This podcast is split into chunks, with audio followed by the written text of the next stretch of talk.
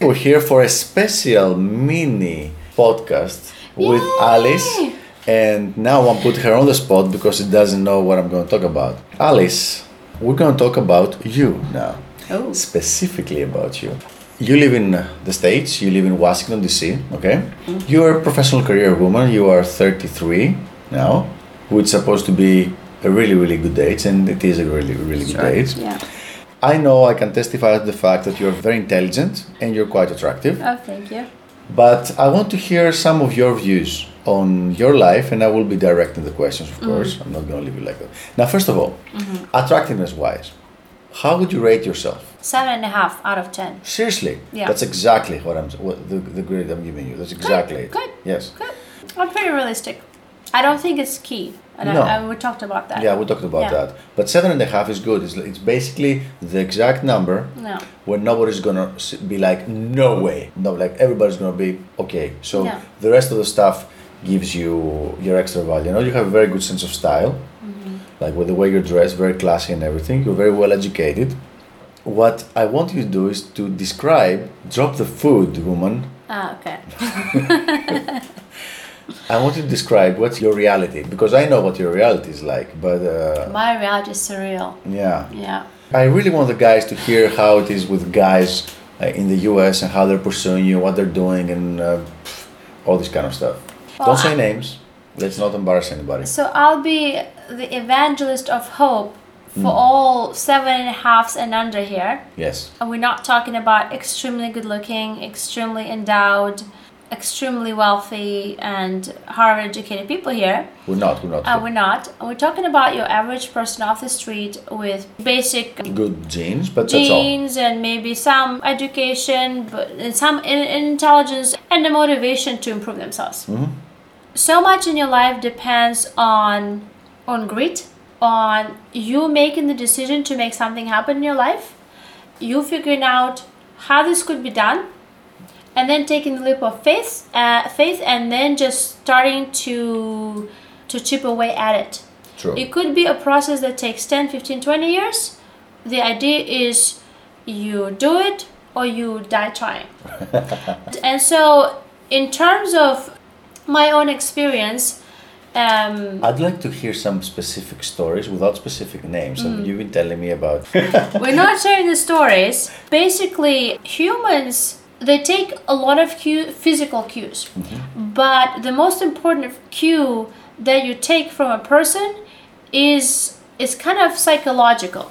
It's kind of things that you communicate through how you carry yourself, how you talk, your outlook, your life outlook. The kind of grain of hope that I that I want to share with everyone is that if you believe in yourself, if you believe in your success, you will find people who will believe in you too, and and that's kind of like it's, it has an accumulate accumulative effect. You have something that's maybe a decision, it, bec- it becomes a habit, and then it becomes n- nature. It becomes second nature, and then it's you before you know it. The same with dating. If uh, you lower your standards, lower your standards, you lower your standards, then you realize, not realize, but you decide that you're not worthy of love, you're not worthy of respect. That's something that will people think about you too. Mm. If you decide that no, you're worthy of success, you're worthy of having your needs met, you're worthy of having a person who makes you feel special. And I think most people will be able to kind of manifest them those things in their life. Mm. well, Yeah. I will briefly interrupt you because people are just hearing some, some good like like the secret stuff. Yeah, yeah, yeah, yeah. But uh, me that I know you from Yeah. for many years now. How long? Fifteen years. yeah. Um, I know that you've worked very hard on this, like actually worked very hard on this, on learning Mm-hmm. language, learning the languages, you're training, you're learn, you have learned how to cook. You've built yourself up. It's not just Mm-hmm. oh, I believe I deserve this. You actually your actions have been where your words are. Okay, I don't know which came first. Probably the words 1st and followed by actions, but it's definitely not just words. What I do want to hear though, and I'm going to pressure you into that. Otherwise, I'm going to say it by myself. Yeah. I want to hear about all those guys flying you around the world and uh, coming and giving you cars for gifts and giving all this kind No, of stuff. not talking about that. So, so I'm going to say it by No, myself. I'm talking about that. She doesn't want to talk about uh, that. yeah. what you talked about. Like with, you were 18 Yeah. and we were going out together and there was this guy who was giving you like necklaces and stuff and you were giving them to me. Which thank you for about that. I was. Yes, you were. Give them back to me. Oh my god. You're right. was? I, I'm not doing that. I, I gave them away to another girl wow. and she was very happy. And then I don't remember that. That's okay. This other guy wanted to give you a car, and I was like telling you, get please get the car, get the car, Mm. And this kept on happening, and these guys were like pursuing you like crazy. Meanwhile, you say you're a seven and a half, and I know several eight, eight and a Mm. halves, even nines that do get a lot of sex, but they're not get Mm. pursued like that. Especially not from people who are willing to do this big ass investment on them. Because pursuing a woman by sending her Facebook messages or SMS, it's nothing. It's free.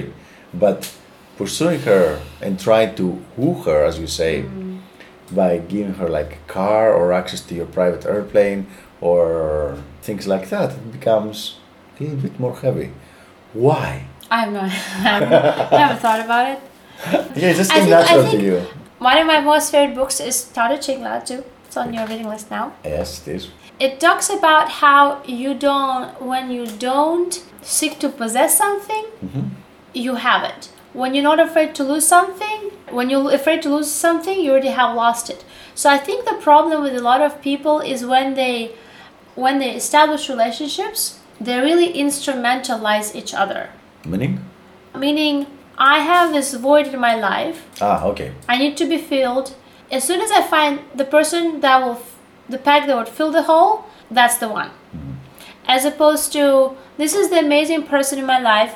I'm really interested in getting to know him or her. I'm really interested to develop a relationship and see how far it goes. And it could be different types of relationship. It doesn't have to be sexual. It could be friendship or you know whatnot, colleagues, partners in, in business. I think people see that sincerity. And when you make people feel special, that's the feeling that people are willing to move mountains for and they're willing to give up their most valued possessions for. They're willing to fight for it. It's really not a secret. It's more about truly connecting with people. Hmm. So you think that's the good, that's the reason, like emotional connection. Emotional connection, yes. When you make somebody feel like they're understood, they're unconditionally loved, when you give them the, this that sense that could not be replaced easily, replicated, I think that's something that they're willing to sacrifice without limit. Easy. Interesting. Easy peasy. All right, uh, Alice. Thank you very much.